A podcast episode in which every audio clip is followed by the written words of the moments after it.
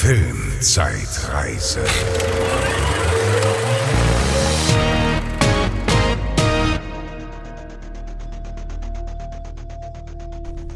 Hallo und herzlich willkommen im Mai 2001. Es war wieder viel los und äh, wir schauen uns die unserer Meinung nach relevantesten Filme an und die Filme, die wir in der Lage waren zu gucken und Wollte zu ich, ganz, streamen. ich weiß nicht, ob sie relevantesten sind, aber es sind die, die wir geguckt haben. Genau. Ich bin der Franz Ich bin die Bezi. und wir besprechen die Kinoneustarts in Deutschland im Mai 2001. Ähm, jeder von uns hat zwei Filme vorbereitet und jeweils noch einen Film des Monats, den wir beide geschaut haben, über die wir etwas ausführlicher diskutieren werden. Ähm, wer mag anfangen? Ich würde einfach mal direkt, Ja, leg los. lass uns direkt starten, nicht viel Zeit Ich verschwenden. möchte als letztes drankommen, weil mein Hauptfilm, da möchte ich ganz viel Zeit haben, nur mal zu reden.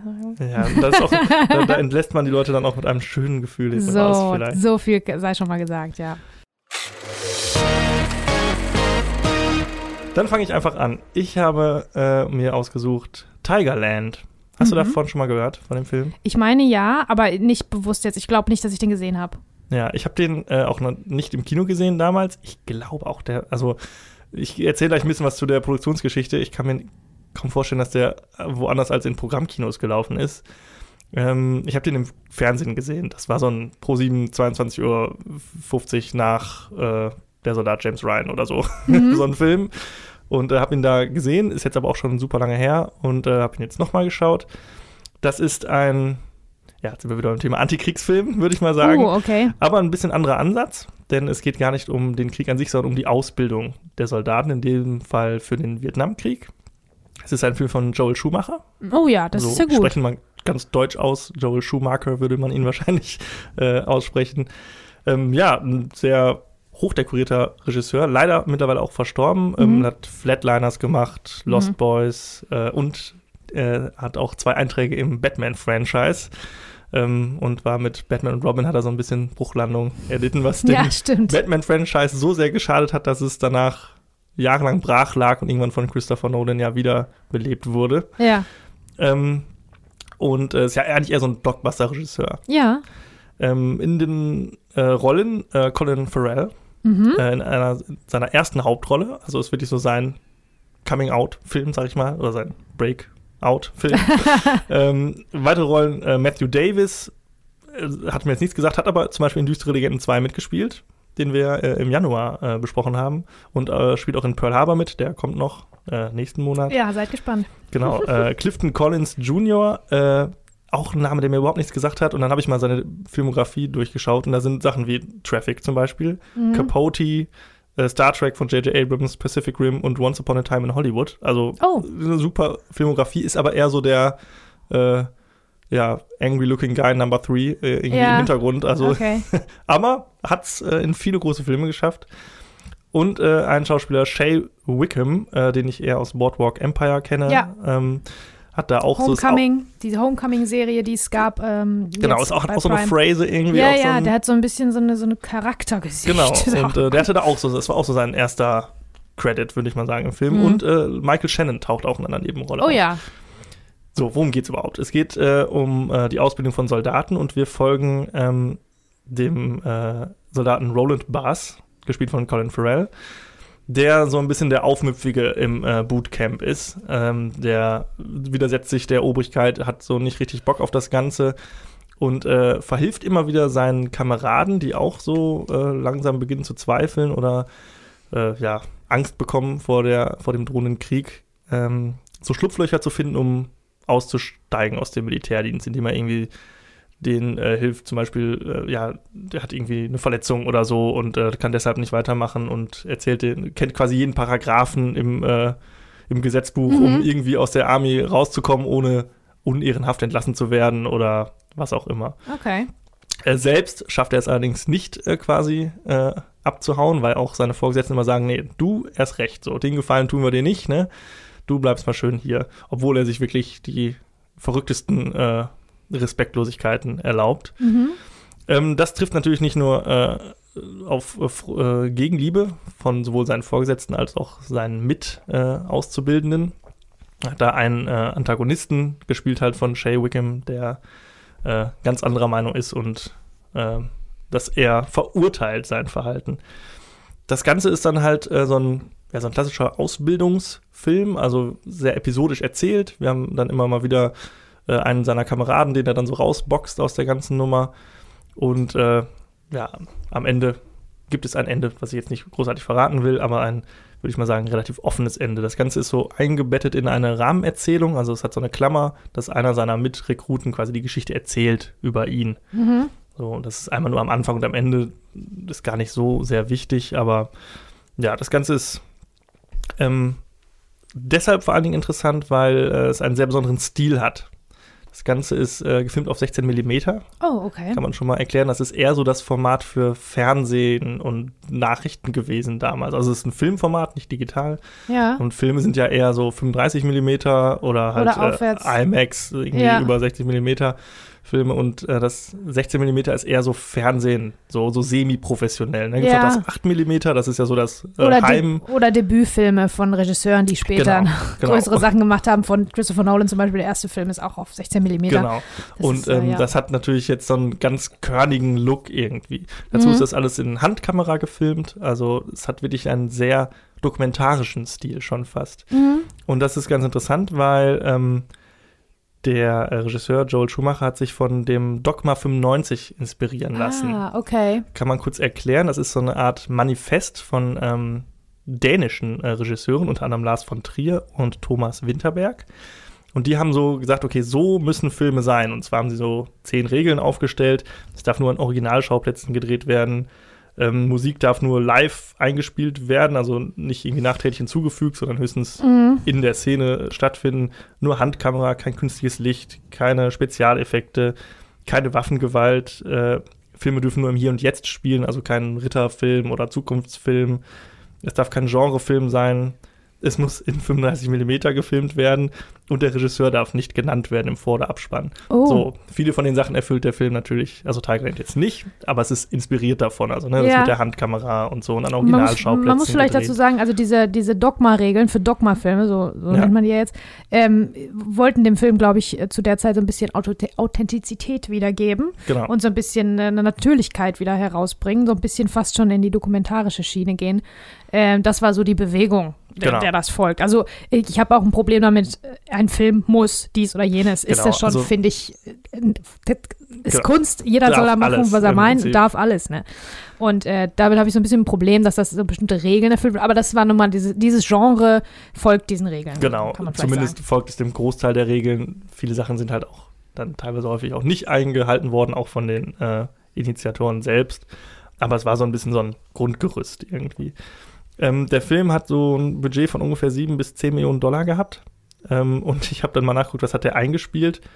Wenn man bei Box Office Mojo guckt, steht da 140.000 Euro Dollar. Ei. Es sind aber die, keine internationalen Zahlen dabei und ich weiß auch nicht, ob, deshalb sagte ich gerade so in Deutschland, ob der überhaupt, ich glaube, der lief nur im Programmkino. Also Ja. Vielleicht, weiß ich nicht. Kann mich irren, ich habe ihn nicht gesehen. Ähm, das, der wurde innerhalb von 23 Tagen gedreht, an Originalschauplätzen auch. Also da Okay. folgt er dem Dogma. Ähm, es gab keine Maskenbildnerin, die äh, Darsteller haben in irgendwelchen Trailern da äh, am Set gehaust und äh, äh, mussten zwei Wochen Militärtraining auch äh, vor dem Dreh machen. Mhm. Colin Farrell ist durch Texas gereist, ein paar Wochen vorher, um sich seinen Akzent, also er ist ja ein irischer Schauspieler, Ja, ja. um sich den amerikanischen Akzent drauf zu schaffen oder seinen irischen Akzent quasi zu verlieren. Ja, Ob es ihm gelungen ist, äh, also für mich funktioniert es, aber wahrscheinlich ein Native American Speaker, der wird das wahrscheinlich, wird wahrscheinlich drüber lachen. mhm. Aber ähm, er hat selbst auch gesagt, ob er jetzt die Amerikaner äh, äh, überzeugt hat, weiß er nicht, aber zumindest seine eigenen Landsleute konnte er quasi davon überzeugen, dass er, das ist sehr dass gut. er Amerikaner war. Immerhin, ne? Ja, also Colin Farrell war ja ein Theaterschauspieler und das war wirklich so seine erste große Hauptrolle und mittlerweile ist er ja Ja. schon hoch angesehener Schauspieler, kann Ja, ja, ja. super viele Sachen, ähm, hat danach noch in Minority Report mitgespielt, nicht auflegen, auch von Joel Schumacher. Und äh, Brügge sehen und sterben zum Beispiel, ein super Film mit ihm. Mhm. Also er kann auch noch viel mehr. Er war dann kurz so der Sunny Boy irgendwie auch, ne, aber er kann schon deutlich mehr, muss man Ja, sagen. unbedingt. Jetzt neuerdings auch in dem, in dem letzten Guy Ritchie-Film The Gentleman hat er auch Genau. eine super Rolle. Ja, so Als eine Coach Nebenrolle, aber auch total, also Ja. sehr facettenreich. Super Schauspieler, kann man nicht anders sagen. Ja. Ähm, ja, der Film an sich, ich finde den wirklich sehenswert. Also der ist, ich habe jetzt mir tatsächlich nicht die Lauflänge reingeschrieben, aber ich finde, der ist sehr kurzweilig, ähm, auch durch dieses episodenhafte Erzählen. Ähm, was mir so ein bisschen fehlt, ist so, so ein bisschen Backstory zu den Hauptcharakteren. Also wir kriegen weder über ähm, die Motivation unseres Hauptcharakters so richtig was mit. Also wir merken natürlich, er hat keine Lust auf Krieg und äh, aber woher das jetzt rührt, wo er überhaupt herkommt, erfahren wir nicht, aber er wird auch so ein bisschen mystisch eingeführt, so durch diese Erzählerstimme, so ich erzähle euch mal hier von diesem einen, äh, meinem Kameraden. Und ähm, das ist natürlich schon so gewollt, dass er so ein bisschen so eine mystische Figur ist. Mhm. Aber auch zum Beispiel der Antagonist, ähm, halt einer seiner äh, Mit-Auszubildenden, äh, bekommt jetzt halt relativ wenig Charakter, außer dass er halt strikter Hardliner ist und äh, ne, wir müssen das hier ernst nehmen da so ein bisschen mehr Charakter hätte mir. Äh, mehr Tiefe, wie ich immer sage. Ja, mehr Tiefe hätte, hätte dem Film gut getan, finde ich. Ähm, hauptsächlich bekommen die äh, Kameraden, die er so rausboxt, bekommen die meiste Geschichte so, weil es ja auch die, was ja häufig auch relevant ist für die Gründe, warum sie jetzt gehen müssen oder dürfen, ja. aus dem Militärdienst ausscheiden können. Ähm, ist natürlich alles eine bewusste Entscheidung. Ich fand das teilweise hätte dem das vielleicht mal ganz gut getan, dass man zumindest beim Antagonisten, weil der ist wirklich so einfach so von Grund auf böse in Anführungszeichen und das mm, okay. und äh, wird am Ende auch so ein bisschen schießt sehr übers Ziel hinaus am Ende, sage ich mal, ohne jetzt zu viel zu spoilern. Da hätte mir so ein bisschen mehr Charakter, hätte da schon irgendwie ganz gut getan. Ähm, ansonsten finde ich das wirklich ein super Film, also den kann man richtig gut gucken. Ähm, eine Empfehlung von mir, würde ich sagen. Herrlich. Tigerland, ja. Ich hatte den, ja, wie gesagt, früher mal gesehen. Ich fand den immer irgendwie ganz ganz nett, aber den hat man jetzt nicht so, wenn man so über ja, Kriegsfilme, Antikriegsfilme und Vietnamfilme so redet, ist der jetzt einem nicht so direkt, äh, kommt der einem nicht so direkt ins Gedächtnis, aber sollte man mal gucken. Also ich finde ihn auch vor allen Dingen von der Machart super interessant ähm, und ja, wenn man wissen will, warum Colin Farrell Colin Farrell wurde, dann guckt man sich den Film an. Ja. Ist das denn, also eine Frage habe ich noch, vielleicht kannst du das ja beantworten. Ähm, wie kommt es denn, dass Joel Schumacher in einer eigentlich Blockbuster-Karriere so ein kleines Filmchen so zwischengeschoben hat? Oder war der da doch nicht so, so groß? Der Hast war du da wohl, was finden können? Ja, der war wohl irgendwann mal tatsächlich irgendwie in Dänemark oder so und war dann so fasziniert von diesem äh, äh, Dogma-Dingen, äh, Dogma 95. Wie er dann am Ende, der hatte sich vorher schon so ein bisschen davon entfernt. Ich weiß jetzt nicht mehr genau, was die Filme waren, aber der hatte vorher schon so zwei, drei, so mehr so Genre Kunstfurzfilme gemacht. Ja. Und ähm, vielleicht auch durch die Erfahrung mit äh, Batman und Robin, so dass er da so ziemlich gecrashed ist irgendwie und so viel Hate abbekommen hat, hat er sich gedacht, ich gehe mal wieder zurück zu den Wurzeln und probiere mal wieder was. Ja. ja. Aha. Ist natürlich krass, dass der dann offensichtlich ja auch ein absoluter Misserfolg war, irgendwie. Ne, hat dann mhm. ja wirklich scheinbar gar nicht funktioniert.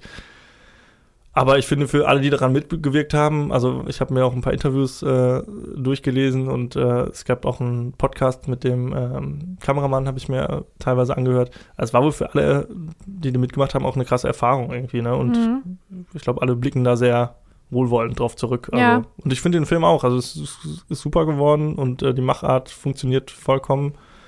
Kann man gut gucken. Also ist jetzt auch nicht der lässt einen jetzt auch nicht so richtig deprimiert zurück, wie das bei vielen so Antikriegsfilmen ist. Ja. Irgendwie, ne? Ähm, das geht schon. Ist jetzt auch keine großartige Gewaltdarstellung oder sowas. Ähm, ich finde das eigentlich, ja, ist ein guter Film. Also ja, hatte ich schön. jetzt auch nicht mehr so richtig auf dem Schirm irgendwie. Ich war froh, dass ich ihn jetzt nochmal gesehen habe äh, mit erwachseneren Augen und ja. ja. Ach, schön. Film. Freut mich.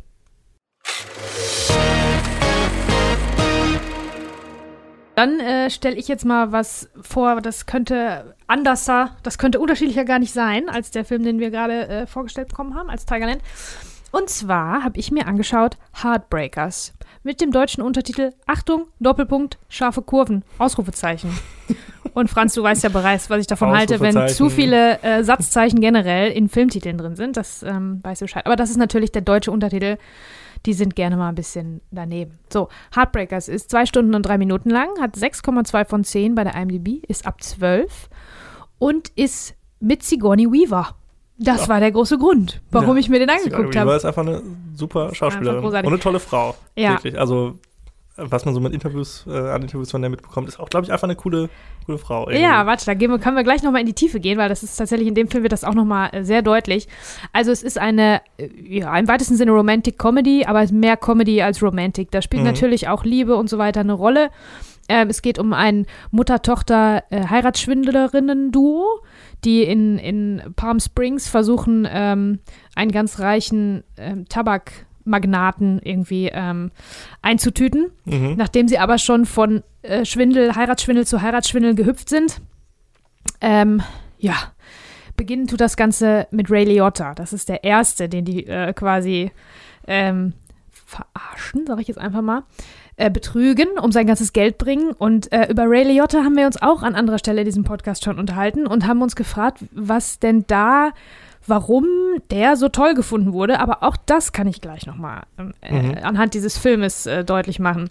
Also nur ganz kurz zur Regie. Ähm, das ist David Merkin. Der hat ganz viel äh, Fernsehen gemacht, unter anderem die Simpsons auch und war auch, hat auch geschrieben, ganz viele äh, Folgen von Simpsons, hat zum Beispiel den äh, Simpsons-Film auch geschrieben. Da war er der Autor. Okay. Fand Aber hat jetzt jetzt- nicht so super, den Simpsons. Nee, ich auch nicht. Aber der hat jetzt auch nicht so riesig viel Erfahrung, große Kinofilme, äh, was die Regie angeht. Äh, so, wer ist alles dabei? Sigourney Weaver, Ray Liotta, die großen Lichtgestalten. Dann haben wir noch Jennifer Love Hewitt, äh, Jason Lee, Gene Hackman, in kleinen Rollen Anne Bancroft, Sarah Silverman, Zach Galifianakis und Carrie Fisher. Ach, Ja, Prinzessin Schön. Lea. Ja, also, ähm, das ist überhaupt das Allertollste, dass ähm, Ellen Ripley und Prinzessin Lea tatsächlich auch in Ja. einer Szene zusammen spielen und zusammen Weil am Tisch sitzen. der großen Actionheldinnen. Die, die großen Science-Fiction-Heldinnen schlechthin, ne? Sigourney Weaver und Carrie Fisher. Ist, also allein davor lohnt sich das. Ich kann hier jetzt schon mal eine Empfehlung aussprechen. Da ist äh, Prinzessin Lea, Carrie Fisher.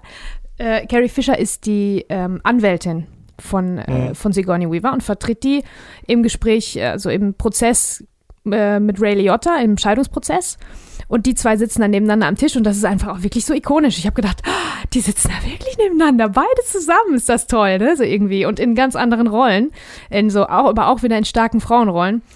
Also, äh, ganz abgefahren. Ja, und Sigourney Weaver, wie du sagst, ähm, ich glaube, die macht alles besser, was sie, was sie macht. Also dieser Film wäre, glaube ich, nicht so bemerkenswert, wenn es nicht, wenn nicht Sigourney Weaver so einen großartigen Job machen würde. Die kann halt einfach, die kann wirklich viel und die sieht ganz toll aus. Ältere Frau, was heißt älter? Zu dem Zeitpunkt war die vielleicht 50 oder so, wenn überhaupt. Ähm, sieht top aus und hat, ist sich auch für nichts zu fein, auch lustig zu spielen, Physical Comedy, alles was dazugehört, ne? Ähm, also die macht wirklich, habe ich das Gefühl, alles besser. Ja. Können gerne Leute mir mal sagen, wo Sigourney Weaver in welchem Film die jemals richtig schlecht war, weil ich glaube, das gibt's Ja. nicht. Ich, Die ist gut. Ich weiß es nicht. Hat die eigentlich irgendwelche großen Preise mal abgeräumt? Jetzt werden wahrscheinlich viele sagen, ja klar, bist du. Nee, äh, hat die irgendwie einen Oscar oder so mal sich. äh, Davon weiß ich nicht. Oh, oh, äh, warte, ähm, Gorillas im Nebel meine ich. Da gab es mal diesen Film, wo die diese Gorilla-Forscherin spielt. Hm. Jane, habe ich vergessen. Und äh, aber ich meine, dafür hat sie tatsächlich einen Oscar bekommen für ihre Performance, weil die hat ja auch in, in Arthouse-Filmen äh, Rollen gespielt, Ja. ganz toll. Und äh, aber lustig ist ja, finde ich, Äh, wirklich die Königsdisziplin, Ich ne? auch, also Sigourney Weaver ist für mich auch echt so eine Grand Dame von Voll. Hollywood. Also auch, gibt es mir da irg- irgendwelche Skandale oder so irgendwas? Also die ist Nee. irgendwie auch so. Nee, Ja, die ist halt toll, auch wenn du die so in Making-of siehst und so. Die ist so, also ich glaube wirklich, die ist eine ganz tolle Frau und die ist so ganz bedacht und ähm, so respektvoll. Die wirkt Ja. so, als ob sie respektvoll ist allen gegenüber. Ne? Ich habe letztens, ähm, ganz kurzer Exkurs, diese Doku über Galaxy Quest. Hast du die mal gesehen? nee. Also Galaxy Quest ja auch ein super Film, werden wir irgendwann drüber sprechen, glaube ich. Kam der in 2000? Ich glaube schon. Ähm, und da auch, also in diesen Interviews und so, wie sie so rüberkommt, das ist einfach so, ich glaube, die, wenn die in den Raum kommt, ist glaube ich auch so, geht das Licht an, so, ne? Und Ja, ja, das so. stimmt. Aber jetzt nicht auf so eine, auf so eine ähm, furchteinflößende Art und Nee, Weise, wie andere möglicherweise, weiß ich nicht. Die hat einfach so eine, Die nicht, hat so, eine Aura. so eine nette, aber eine nette Aura, Ja. finde ich. So ganz freundlich wirkt die und nett. Und ähm, hier, zu, vor allen Dingen zusammen mit Ray Liotta, ne? Hm. Also, auch Ray Liotta, auch da haben wir uns gefragt, wa- was ist mit dem? Warum hat er sein Gehirn gegessen in Hannibal? Aber was der kann, ist witzig. Also, der ist wirklich lustig. Und der hat auch ähm, diesen Charakter, den er da spielt, so ein schmieriger Autohändler, der auch nur halblegale Geschäfte macht, den ziehen die halt über den Tisch. Und der verliebt sich aber wirklich in diese Betrügerin. Und ähm, die zwei zusammen in Szenen, die, die Szenen sind immer am witzigsten, wirklich, die sind super. Ray Liotta auch super lustig. Wer hingegen, wen ich für, fürchterlich finde, ist Jennifer Love Hewitt. Also, Jetzt generell oder in dem Film? ja, das ist halt die Frage. Ich glaube nicht generell. Die kennt man ja, die war damals äh, in, diesem, in diesem Franchise, ähm, ich weiß, was du letzten Sommer getan hast und so. Äh, so das typische Highschool-Mädchen hat die gespielt und ich kannte sie aus Party of Five. Das war so eine Serie, äh, die damals im Fernsehen lief mit vielen äh, jungen Schauspielern. Ähm, so eine Jugend, Jugendserie mit so einer Familie, Familienserie, keine Ahnung. Da war die dabei. Jedenfalls dieser Charakter. Ich glaube, es ist der Charakter, den ich so schlimm finde hier Hm. fürchterlich. Erstens, also die ist oberflächlich ich-bezogen und selbst nach, natürlich verliebt sie sich dann in den Typen, den die äh, bescheißen will, bla bla bla. Aber selbst diese Katharsis, das glaubt, sie, glaubt man ihr einfach nicht. Hm. Fürchterlich. Und dann ist sie immer in Fummeln gekleidet, ne? Nicht irgendwie so äh, sexy, weil die sieht gut aus, sie kann zeigen, was sie hat, bla. Sie ist immer so, so Fummel, so richtig fummelig, so richtig. Also ich hätte jetzt vielleicht als Schauspielerin, heutzutage würdest du als Schauspielerin sagen, nein, was, äh, lieber Herr Regisseur, was hat das denn bitte für einen Sinn, diese Klamotte? Warum soll ich die anziehen? Also das ist wirklich äh, schlimm, diese ganze Kombination. Also ich fand diese, diese, diese Figur äh, hat mich richtig genervt. Vor allen Dingen, weil ihr großer Love Interest jemand ist, den ich auch sehr mag, nämlich Jason Lee. Der leider nicht mehr viel macht, aber der ist in meinem Film der, des Monats ja auch äh, groß gefeatured, in Mhm. Almost Famous. Vielleicht spech, sprechen wir dann äh, später nochmal über alte Jason Lee. Scientologe. Ist es so? Ich glaube schon. Nein, das habe ich nicht rausfinden können. Aber ich schon. Das habe ich so nicht rausfinden können. Aber ähm, den finde ich auf jeden Fall immer toll. Der ist immer dieser nette Typ von nebenan, so ein bisschen verküffte, bisschen langsame, Ja. ne? Aus den Kevin Smith-Filmen kennt Ja, ja. man den halt auch, ne? Und äh, hier ist er auch dieser Charakter. Und warum so dieser Charakter diesen Jennifer Love Hewitt-Charakter gut findet, ist absolut, äh, finde ich absolut rätselhaft, ne? Also, ähm, ja, das hat mich ein bisschen genervt. Also, die, äh, was wollte ich noch sagen? Ja, also ich glaube auch, dass ähm, viel Humor in diesem Film in, in, äh, in der Übersetzung verloren gegangen ist, weil ich konnte diesen Film tatsächlich nur auf Deutsch äh, bei, bei Prime gucken. Und da sind kleine Gastauftritte von Sarah Silverman und Zach Galifianakis. Ähm, große äh, Comedy-Talente, ne? Comedy-Stars, würde ich schon sagen. Ähm, die sind wiederum Jason Lees Freunde, der arbeitet in einer Bar, ist der Barbesitzer und so weiter. Da sind die Freunde, man kennt dort den Plot, braucht man eigentlich gar nicht so viel zu sagen. Heiratsschwindel und alle verlieben sich dann doch hinterher ineinander. Ähm, jedenfalls glaube ich, also da ist irgendwie nichts Lustiges dran und ich glaube, dass wirklich in der Übersetzung Sachen verloren gegangen sind, weil ich kann es mir nicht vorstellen, Mhm. dass es, dass Das ist so Zach unlustig. Galifianakis so unlustig sein kann, weißt du? Äh, ja, und die Plot-Twists sind halt vorhersehbar, aber jetzt gar nicht so schlecht. Deswegen will ich gar nicht so viel verraten. Also es ist viel auch Physical Comedy, ne? Das hangelt sich dann über Sigourney Weavers äh, Kostüme äh, durch irgendwelche verrückten Situationen durch. Dann hängen die alle, weiß ich nicht, ne? Also die Physical Comedy ist schon ganz schön groß hier in dem Film. Ähm, und die eigentliche Besetzung für dieses Mutter-Tochter-Duo, was jetzt Sigourney Weaver und Jennifer Love Hewitt sind, sollten sein ursprünglich Cher und Jennifer Aniston. Das wäre aber Das, natürlich hätte, mal eine das Nummer wäre gewesen. auch gut gewesen, bestimmt. Ne? Also ich meine, Sigourney Weaver ist natürlich top of the line, aber Cher ist auch, glaube ich, ganz schön lustig. Und Jennifer Aniston ja sowieso, ne? Mhm. Also, Zumindest damals noch. ja. Ja, so ist das. Ähm, kleiner Fun Fact. Ray Liotta sagte in irgendeinem Interview mal, Sigourney Weaver sei die schlechteste Küsserin gewesen aller Zeiten. Das ist eine Lüge. Das glaube ich auch. Ja, Glaube ich nicht. Kann ich halt, nee, Das kann man nicht glauben. auf gar keinen Fall. Ja, also Sigourney Weavers Outfits sind äh, sehenswert, wirklich sehr sehenswert. Die ist immer größer als die Männer, die strahlt so engelsgleich, ne? Also ich glaube, die ist wirklich auch groß als Frau, aber die haben sie, glaube ich, auch noch mal physisch auf irgendeine Plattform gestellt oder so, weil die wirkt immer so riesig und dann aber so mit so einem Heiligenschein auch und so. Die hat so ladylike äh, Outfits, die ihr super stehen. Nicht so furchtbar offensichtlich und freizügig wie ihre äh, Leinwandtochter, aber dennoch sehr sexy, also sieht wirklich top aus wieder.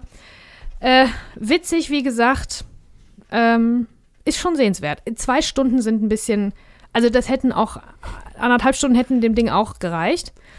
Das ist Aber irgendwie so ein bisschen unser Ding, ne? So, wir das, das finden sagen wir Filme immer, zu lang. wir wollen gerne mehr Tiefe und kann man Filme nicht eine halbe Stunde kürzer, bitte. Ja. Ist ja aber auch so. ist häufig so, ja. Ja. Ja, gut. Aber ähm, ansonsten würde ich den empfehlen. Sigourney Weaver immer top. Ja, dann bleibe ich im Genre mit meinem nächsten Film. The Wedding Planner. Oh ja! Ei. zu Deutsch noch mit äh, den, der Tagline versehen, verliebt, verlobt, verplant. Ach Gott. Achtung, scharfe Kurven. Weißt du Bescheid. ähm, ja, ein Film mit Jennifer Lopez. Jennifer Lopez. Lustigerweise in exakt der gleichen Woche rausgekommen wie ihr Album, J-Lo. Ah, okay. Hm, so ein bisschen ja, ich glaub, Promo irgendwie, ne? Das war, also da fing ihre riesen, riesen, riesen krasse Zeit an, oder? Ja, ja, ja. Sie hatte davor zwar auch schon äh, in Anaconda zum Beispiel mitgespielt. Ja. Out of Sight und äh, The Cell. The Cell, aber danach ja. äh, ging es dann richtig los. Hat aber jetzt in letzter Zeit gar nicht mehr so viele Filme gemacht. Hustler noch äh, 2009, aber dazwischen war so Stimmt. eher Musik dann. Genau, ja. Ding, ne? Aber da ist sie ja erfolgreich ohne Ende, ja, ne? klar, muss man nicht drüber reden. Ne? Ähm, ein Film von Adam Shankman. Da habe ich auch erst gedacht, wer? Dann habe ich mal geguckt, was hat er noch so gemacht. Einiges. Den Baby-Nator mit Vin Diesel. Ach, unvergessen. Bedtime Stories, Rock of Ages mit Tom Okay. Cruise und Mhm. Was Männer wollen. Ach, Er war's. Fortsetzung also, von, okay. Er war's. Also, irgendwann reden wir vielleicht mal drüber. Mhm. Wenn wir es so weit schaffen, ich weiß gar nicht, wann das war, 2018 oder so, keine Ahnung, Wow. dann äh, im hohen Alter sprechen wir dann nochmal drüber. ja, außerdem äh, mitgespielt Matthew McConaughey. Ja, Ne, der hat ja davor äh, auch die Jury gemacht, auch von Joel Schumacher, einen Oh, Film. Äh, ja. U571, so, auch so ein Zweiter Weltkriegsfilm, fand ich auch ganz gut. Und ist ja mittlerweile Top of Triple Super- A. Superstar, ja. Super, super Schauspieler. Also auch wirklich ist dem äh, Rom-Com-Genre komplett entwachsen. Ja. Oscar-Preisträger und wenn du den holst, kriegst du Qualität. Also, das stimmt, ja, das- der ist super, super. ja, also kann mich anders sagen. Ja, in weiteren Rollen Justin Chambers, Judy Greer, Kevin Pollack auch zu sehen. Judy Greer spielt auch in allem diese, diese Freundin, ja, ja. ne, das die ist dabei immer so diese leicht Für euch Zuhörer, ja, bei was Frauen wollen, war die das, die, die, die das Mädel die ohne Namen, die ja. nerdige. Ja, und die ist immer dann so die, die, die beste Freundin oder, Ja. ne, also, ja. Hat die mal eine Hauptrolle gespielt? Weiß ich nicht. Vielleicht. Glaub nicht. Ähm, ja, eine Rom-Com, ich habe es ja schon gesagt. Jennifer Lopez spielt eine Hochzeitsplanerin und zwar die Hochzeitsplanerin. Ne? Sie ist wirklich, sie organisiert eine Hochzeit so traumhaft und perfekt, dass nichts schiefgehen kann. Sie trägt immer so einen quasi Waffengürtel mit den äh, Hochzeitsrettungs-Items dabei, sei es irgendwie, keine Ahnung, Q-Tips oder äh, was weiß ich, was man alles so nochmal ganz Taschentücher. Taschentücher, was man so ganz schnell nochmal braucht, irgendwie, um äh, die letzten kleinen Fixes zu machen. Ähm, und äh, sie ist super erfolgreich. Eines Tages allerdings passiert es, sie bleibt äh, mit äh, dem Absatz ihres ihrer Pumps in einem Gullideckel stecken, Ach, wie Aschenputtel. wie Aschenputtel. Und äh, sie verliert den Schuh aber nicht. Nein, sie läuft Gefahr, von einem, ich glaube, einer Mülltonne, einer riesigen, überrollt zu werden. Spielt in San Francisco und dann kommt die Mülltonne Ah, ja. also runtergerollt. Wird aber in letzter Sekunde gerettet von einem Ritter in strahlender Rüstung, gespielt von Matthew McConaughey. Wird aber äh, ohnmächtig bei der Rettung und wacht im Kinderkrankenhaus auf, wo Matthew McConaughey natürlich der einfühlsame, Arzt. super erfolgreiche Kinderarzt ist. Ach, sicher. Ja, die beiden äh, verbringen noch so den Nachmittag und Abend zusammen und äh, verlieben sich ineinander, doch dann die, das große Reveal, der große Twist.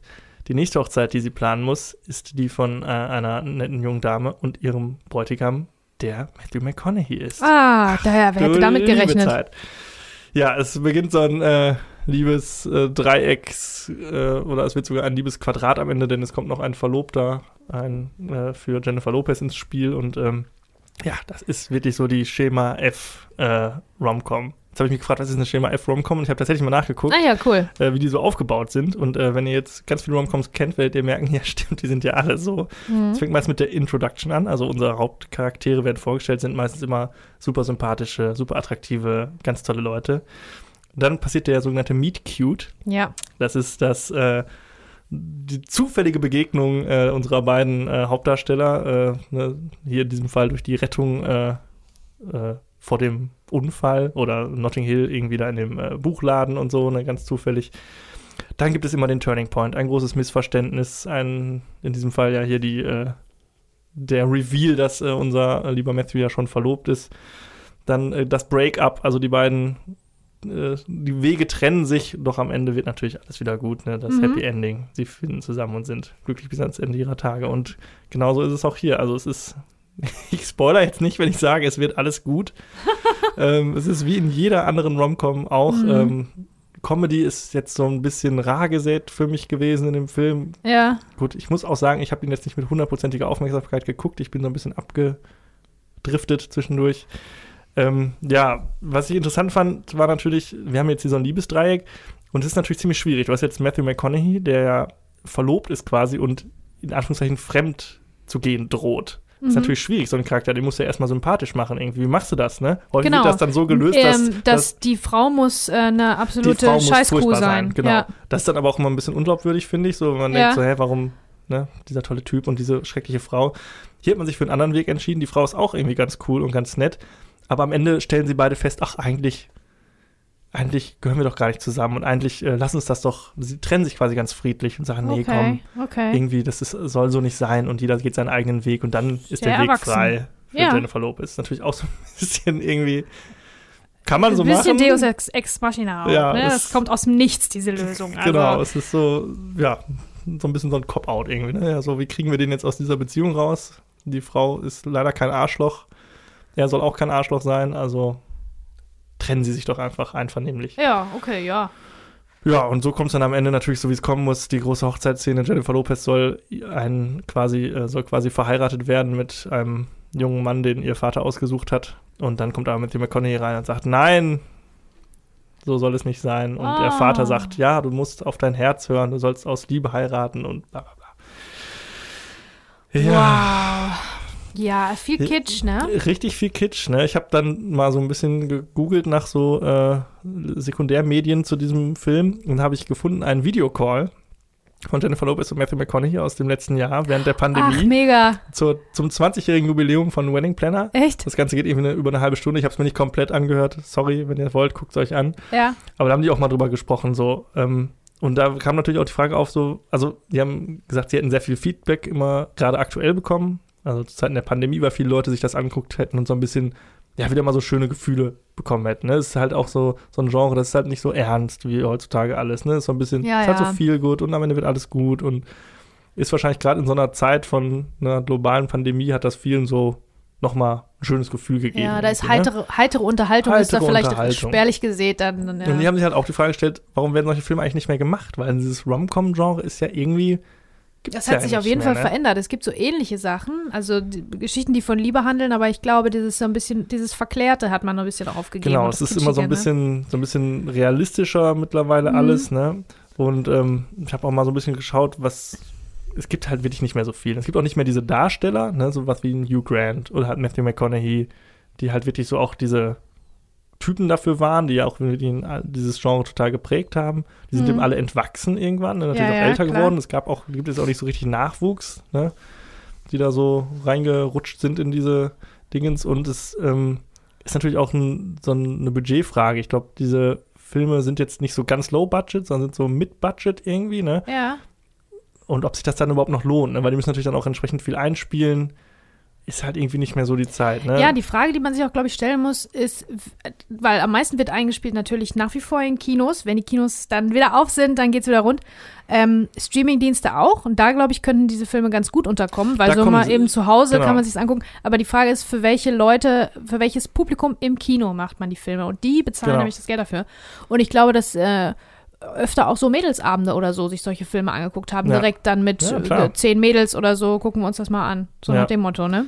Das Problem ist natürlich auch, dass das Genre sehr, ja, wie wir gerade schon festgestellt haben, sehr schemenhaft ist.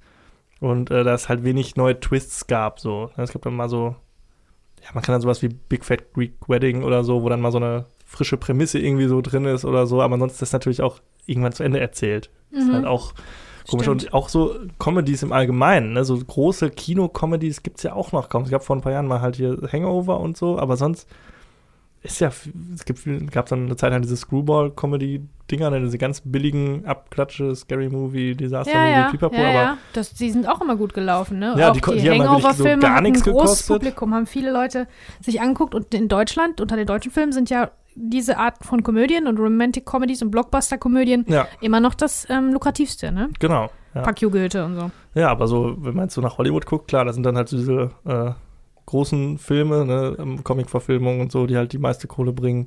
Oder halt so ganz experimentelle kleine Sachen. Und so in diesem Mid-Budget-Bereich, wo halt diese Romcoms sind, ist nicht mehr so viel, ne? Ja, stimmt. Schade Vielleicht hat man, da hat man sich also, wahrscheinlich so ein bisschen emanzipiert und ist mehr, hat man so auf Ja, tiefsinnigere genau. Unterhaltung Ich glaube, dann das. Und Publikum Witz- will das auch. Witz, Humor, Komödie ist ja auch mit ist ja auch mit ein bisschen mehr Tiefsinn machbar, ne?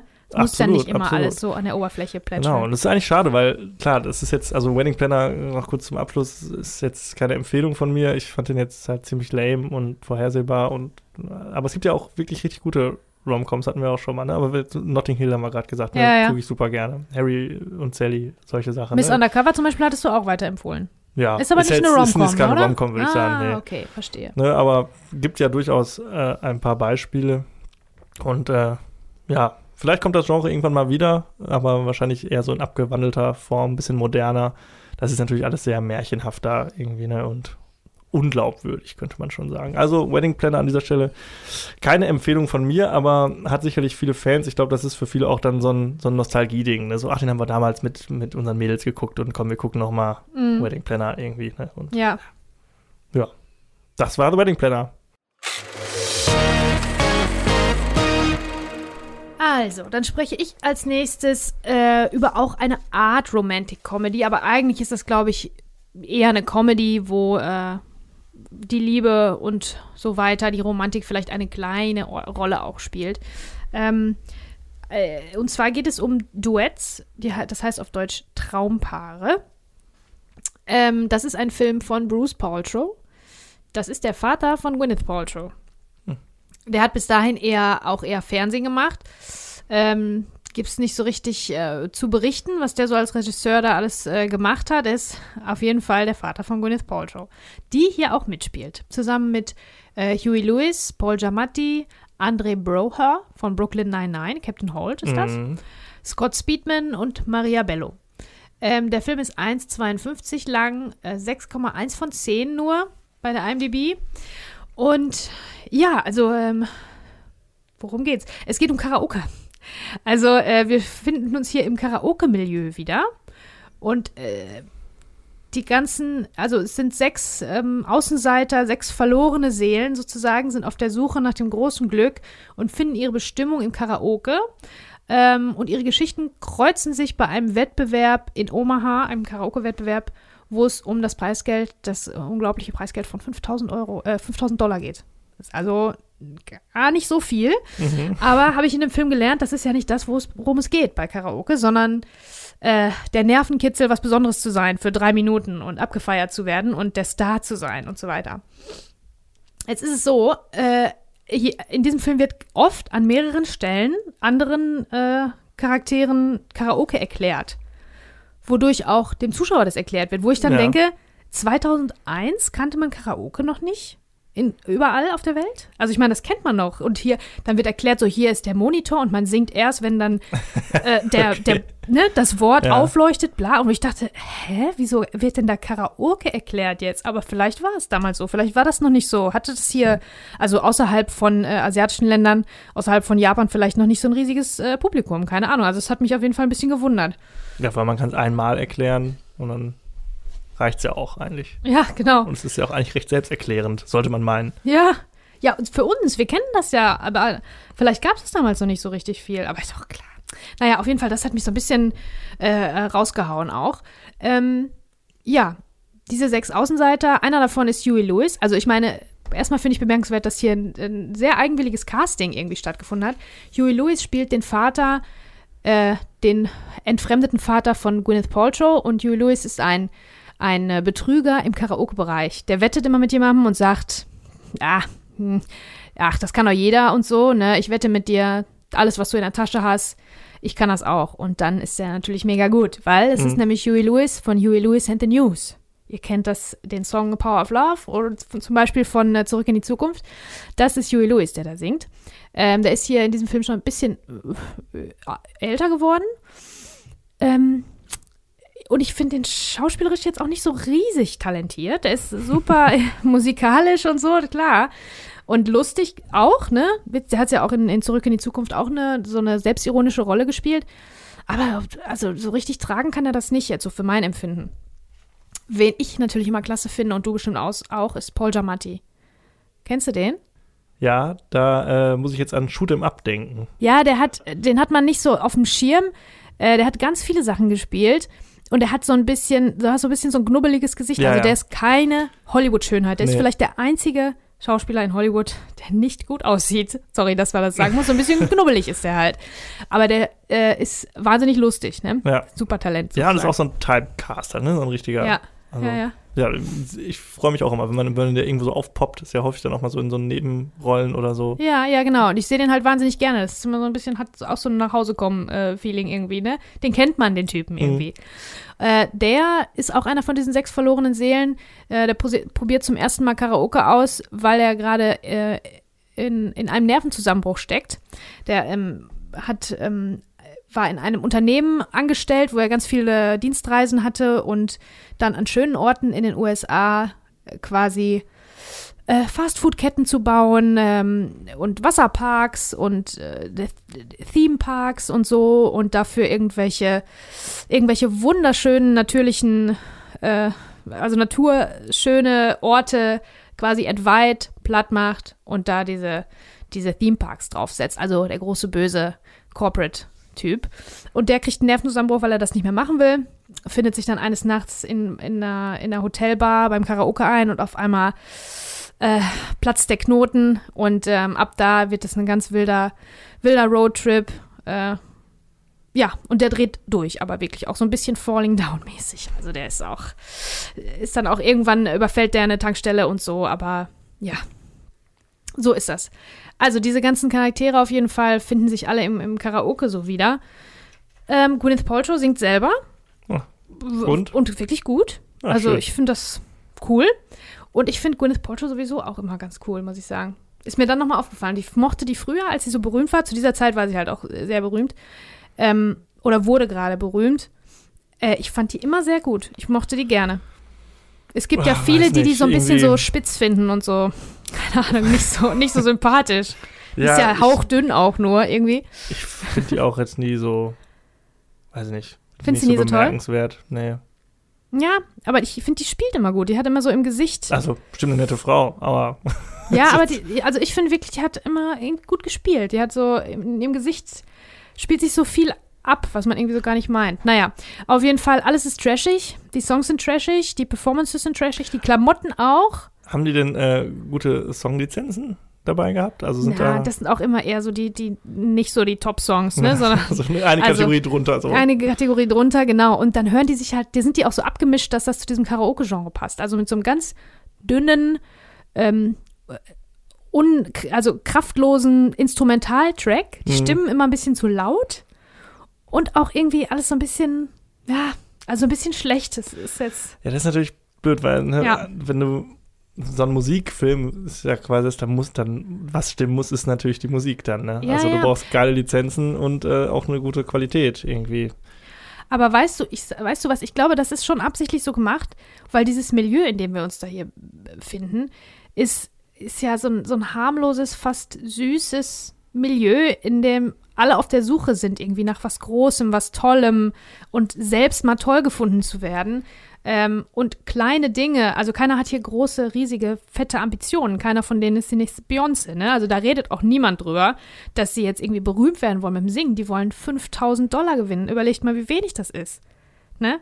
Weil es Hm, geht ja. nicht um das Geld, um den Ruhm Nein, und Reichtum, sondern um dieses, das ist so eine, so ein, das habe ich mir dann auch im Nachhinein überlegt, weil ich fand den Film so, oh, was, was, soll das? Ich habe es nicht verstanden. Da musste ich mich wirklich reindenken, um dann zu finden, ach, das ist aber irgendwie nett, dass diese, diese normalen, ganz normalen Leute äh, das so ein bisschen als Flucht aus dem Alltag sehen und auch nicht mehr. Die wollen nicht jetzt alle, weil Gwyneth Paltrow, weil die, der Gwyneth Paltrow-Charakter toll singen kann, denkt die aber keine Sekunde drüber nach, äh, äh, Musikerin zu werden oder Sängerin, sondern das ist nur so ein, ähm, das blitzt immer nur so in diesem Karaoke-Zusammenhang auf. Ansonsten haben die alle normale Leben und versuchen da irgendwie so ein bisschen das Beste draus zu machen. Und der Release und das, äh, keine Ahnung, die, äh, die Flucht sozusagen ist das magische Karaoke. Das ist die Flucht aus dem Alltag, aus den Problemen, ne, für ein paar Minuten strahlen und gefeiert werden und ausbrechen, was Besonderes sein. Immer nur so für ein paar Minuten. Und das fand ich dann irgendwie, das fand ich dann doch irgendwie süß, als ich mir das überlegt habe. Aber eigentlich ist der Film leider, muss ich sagen, nicht so sehenswert. Bist du ein Karaoke-Fan? Nein, auf gar keinen Fall. Ich kann nicht singen, auch nicht ironisch. Wird das auch nicht besser, wenn man darüber lacht, dass es schlecht ist? Es ist einfach schlecht. Will keiner hören. Ich mache Ja. kein Karaoke. Du? Äh, ich könnte jetzt sagen nein, aber es gibt Videomaterial, was anderes, äh, was eine andere Sprache spricht. Ja. Entsprechend im Alkoholpegel und in kleinerer Runde geht das schon, aber so, ich bin ja auch nicht so, ich bin ja auch nicht so auf großer Bühne und so. Finde ich auch schlimm. Ich gehe auch nicht äh, zu Zauberern, weil ich immer Angst habe, auf die Bühne geholt zu werden und Ja, ich der Lächerlichkeit preisgegeben werde. Ja, der Lächerlichkeit. Ja, genau. Ja. ja, aber ist, ja, schade. Äh, Also dann, wenn man Karaoke-Fan ist, vielleicht, oder Ja. Mhm, ja, wenn man Karaoke-Fan ist. Ja, und wenn man, wenn man äh, so ein bisschen auch den Blick hat für dieses, diese kleine feine Message, die da ist. Es gibt normale Leute, es gibt welche, deren höchsten Ambitionen sind, einfach nur äh, Kameradschaft zu finden, weil das ist es, was sie finden. Ne? Mhm. Also diese sechs Charaktere, die Hauptcharaktere, die wir da verfolgen, die dann zusammenfinden auf die eine oder andere Art und Weise, die finden natürlich einander. Das ist ja der Punkt. Ne? Also die, diese 5000 Dollar sind nicht das Wichtige. Das gefeiert werden ist schon toll, weil nämlich während, also alle Perfor während aller Performances sieht man die anderen quasi mitklatschen und feiern und sich freuen für die. Das ist ja auch so ein bisschen beim Karaoke so, ne? Dass man ähm, im Publikum auf jeden Fall für die anderen mitzufeiern hat und mitzuklatschen hat. Ne? Da wird Mhm. jetzt niemand sofort weggebuht, nur weil er sich schlecht anhört. So, ne? Naja, also diese Kameradschaft und diese Freundschaft, die sich dann doch ähm, entwickeln kann aus diesen normalen alltäglichen Problemen, die die Leute da haben. Ja. Ja, gut. Ja, jetzt kommen wir zu unseren Filmen des Monats. Und ich fange an und ich muss sagen, ich freue mich sehr. Ich Ja. freue mich, also ich, ich sag schon mal, ich rede über die Mumie kehrt zurück. Und ich Wow. freue mich deshalb sehr, weil ich da auch die Gelegenheit habe, über die Mumie zu reden, über den ersten Ja, Teil. okay. Hätten wir zwei Jahre früher mit dem Podcast angefangen, hätten wir auch drüber reden können. Ja. Ja, also die Mumie kehrt zurück ist äh, der zweite Teil von Die Mumie, das Sequel zu Die Mumie von 1999, den ich liebe, den Film. Ähm, die Mumie 1 habe ich nicht im Kino gesehen, damals war ich noch zu jung, äh, auf Video dann gesehen und habe mich mega auf die Mumie kehrt zurück gefreut und war, glaube ich, zwei oder dreimal im Kino in diesem Film. Wow. Ja? Ja, In dem Film, ja den wir jetzt beide den geguckt haben. Diesen Film, den Ja. hast du im Kino mehrmals habe geguckt? ich mehrmals im Kino Wahnsinn. geguckt.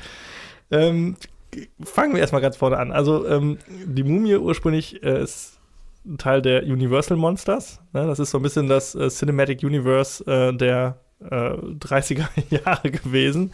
Da waren diese ganzen äh, äh, Literaturmonster, ne? Frankenstein. Der Unsichtbare, Dr. Jekyll, Unsichtbare, Mr. ja. Hyde. Das war alles, gehörte alles den Universal Studios und die haben damals quasi schon so ein bisschen das Avengers äh, der äh, Monster gemacht und äh, hatten dann äh, ganz viele Filme und ähm, die Mumie von 1999 war dann ein Remake von äh, dem Film mit Boris Karloff. Da gab es schon mal eine, sollte das ursprünglich werden. Man hatte so ein Budget von 17 Millionen Dollar.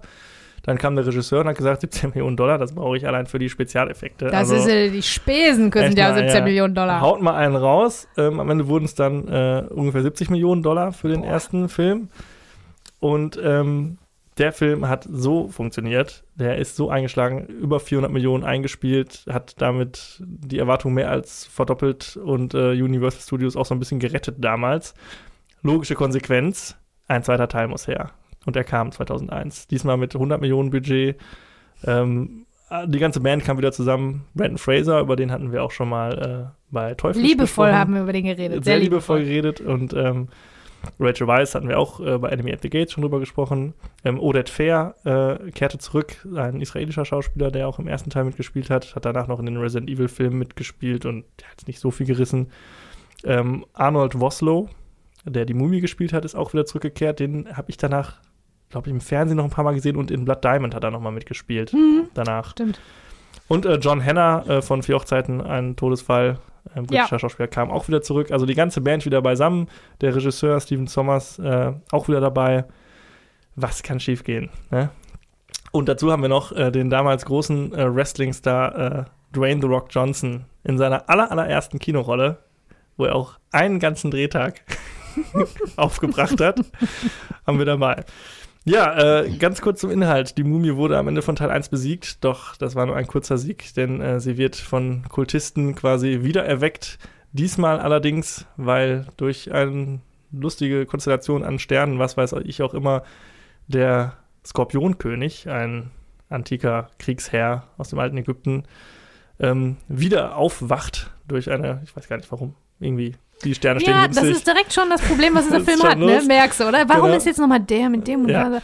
Ach so, egal. Jedenfalls gibt es diesen. Skorpionkönig, der, äh, wo es heißt, wenn man den besiegt, äh, erlangt man die äh, Kontrolle über seine große Anubis-Armee und kann die Welt beherrschen. Und da haben sich die Anhänger unserer Mumie Imhotep gedacht, Mensch, wir holen doch unseren alten Kollegen wieder aus dem Grab. Er haut den Ko- Skorpionkönig weg, kann danach die Welt beherrschen. Friede, Freude, Eierkuchen. Aber wir haben natürlich auch unsere Guten, ne? Brandon Fraser und Rachel Weisz mit ihrem mittlerweile Sohn, der erstaunlich unnervig ist, teilweise auch ein bisschen nervig, aber ja, und die äh, wollen das Ganze natürlich verhindern. So, ganz grob. Der Film besteht ähm, dann eigentlich nur aus Expositionen und Action-Szenen, die sich so abwechseln. Das stimmt.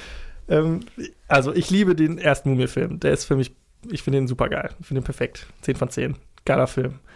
Ähm, der hat für mich, hat auch so Indie-Vibes, ne?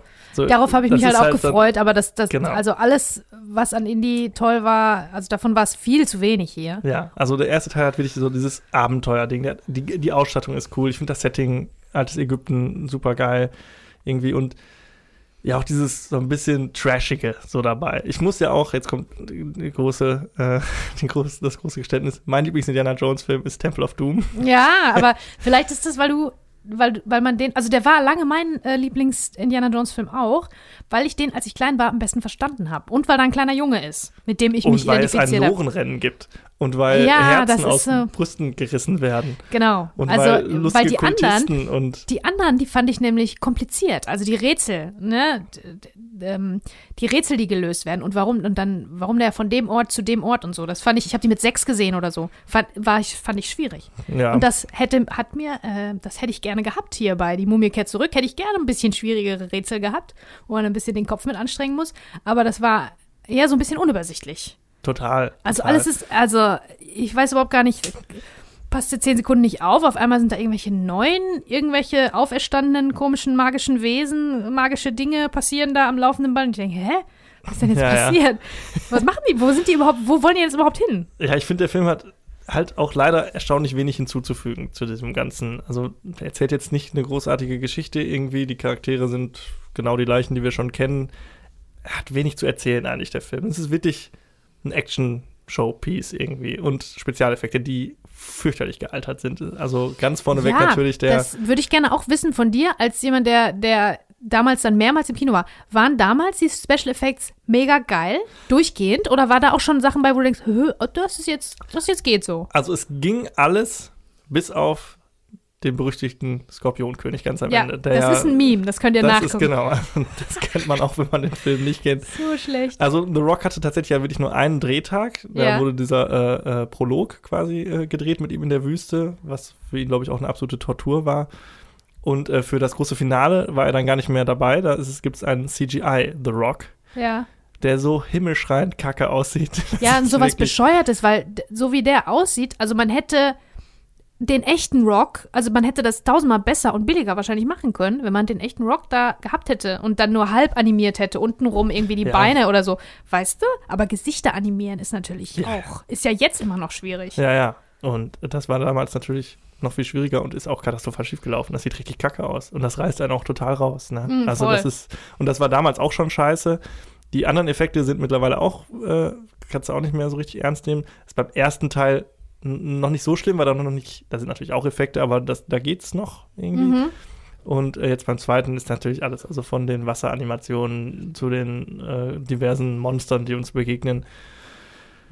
Ja, das ist schon eher so PlayStation 2 Grafik. Ja, und es ist halt so schade, weil es hätte das alles nicht gebraucht, weil es hätte so viele von den Storylines, so viele Abbiegungen, die die Geschichte nimmt, nicht gebraucht. Dann hätte man besser das, das Geld für diese Effekte sparen und auf die wichtigen Plotpoints dann irgendwie streuen können, ne, oder? ja, Also, es ist. ich will dir den nicht malig machen. du machst mir den überhaupt nicht malig, weil ich weiß natürlich, ich habe hab den damals abgefeiert, weil ich den ersten auch so geliebt habe und nach wie vor liebe.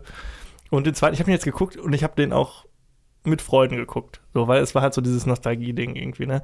Aber der Film ist halt wirklich, ja, er fügt dem Ganzen, wie schon gesagt, nicht viel hinzu. Also der, den hätte es einfach nicht gebraucht. So, das ist einfach nur höher, schneller, weiter. Irgendwie noch mehr vom Gleichen, aber äh, zum Quadrat irgendwie. Und das ist so schade, weil, also ich finde zum Beispiel, es gibt dann noch einen dritten Teil, Der spielt dann in Asien, der ist auch nicht gut, aber er hat zumindest einen neuen Kniff irgendwie dabei. Ja, okay, ja. Und Mhm. das ist so, das finde ich dann schon besser. Ja, ansonsten auch, ja, mit den Darstellern ist es schön, dass alle wieder dabei sind, ähm, aber auch da im ersten Teil merkt man richtig eine richtig gute Chemie zwischen denen und so. Das funktioniert alles viel besser. Hier ist das so ein bisschen mehr behauptet eigentlich, als dass es wirklich da ist. Ähm, ich finde, der Film fängt ganz gut an. Also nimmt so mit dieser äh, Szene mit dem Bus äh, in London, das ist auch ein schönes neues Setpiece. Äh, das fand ich auch eine gute Actionsequenz, auch lustig wieder. Und dann aber ist es halt wirklich zäh. Ne? Dann ist es so diese Schnitzeljagd und es wird die ganze Zeit erklärt. Dann wird wieder gekämpft, dann wird wieder irgendwas erklärt. Dann, ja, und am Ende wird natürlich auch alles gut. Aber ja, ich finde es so schade, weil ich mochte auch ähm, gerade die Figur der Mumie. Ich finde, im ersten Teil ist das ja auch eine sehr, also auch eine tragische Figur irgendwie so mit der Backstory. Und ähm, das wird hier auch so ein bisschen angedeutet und auch hinten raus in der Auflösung nochmal aufgegriffen. Aber das kommt hier deutlich zu kurz und es ist halt, ja, irgendwie. Die Mumie scheint ein One-Trick-Pony zu sein. Also es kommt dann, war dann nicht viel mehr drin. Mhm. Und äh, das ist schade. Der Film war auch dann, hat auch also mehr eingespielt als der erste, aber hat dann wohl auch nicht so richtig gereicht. Jetzt auch nicht viel mehr als der erste. Hat dann, glaube ich, noch einige Jahre gedauert, bis dann irgendwann der dritte kam, so in so einem verzweifelten Versuch, ach, wir gucken mal, ob das noch irgendwie geht, aber kam nichts bei rum. Also ich mag nach wie vor die Darsteller alle. Also ich sehe sie gerne. Ähm, Odette Fair finde ich super, der so als der exotische ägyptische Krieger, langhaarige, tätowierte Krieger zurückkommt. der profitiert natürlich auch im Deutschen sehr von der Stimme von Frank Laubrecht. Und äh, coole Figur auf jeden Fall. Und ja, ich finde auch Arnold Woslow als Mumie macht das, also macht es genauso wie im ersten Teil irgendwie. Das funktioniert auch gut. Der hat halt auch irgendwie so, das ist auch ikonisch, finde ich, irgendwie so seine, seine Darstellung und sein Aussehen. Ja, schade. Hätte mehr sein können, aber war es dann leider nicht. Also man hat scheinbar nicht genug Ideen gehabt, um das irgendwie cool zu machen. Ja, aber es hat gereicht, um dich damals als äh, 12-, 13-Jährigen äh, zufriedenzustellen. Dreimal sogar. Ja, also zweimal mindestens, ob es dreimal waren, ich sag jetzt Aber da sind bestimmt einige, einige Jungs dann oder Ja. einige Leute. Ja, es war so, also ich habe Hattest du jetzt gesagt, wie erfolgreich der war? der war tatsächlich, also der hat 100 Millionen gekostet und hat so 430 Millionen eingespielt. Also war fast so erfolgreich auch wie der erste. ja, fast so, also Ja. ungefähr so, aber dann. hat dann irgendwie nicht mehr gereicht, ne? Ja, ja. Und ähm, ja, den ersten Teil, ich weiß noch, mein Bruder hatte den im Kino gesehen und der ist damals aus dem Kino gekommen und hat mir den dann so eins zu eins nacherzählt. Ich weiß nicht, das war früher irgendwie häufiger so, dass man mir Filme eins zu eins erzählt hat.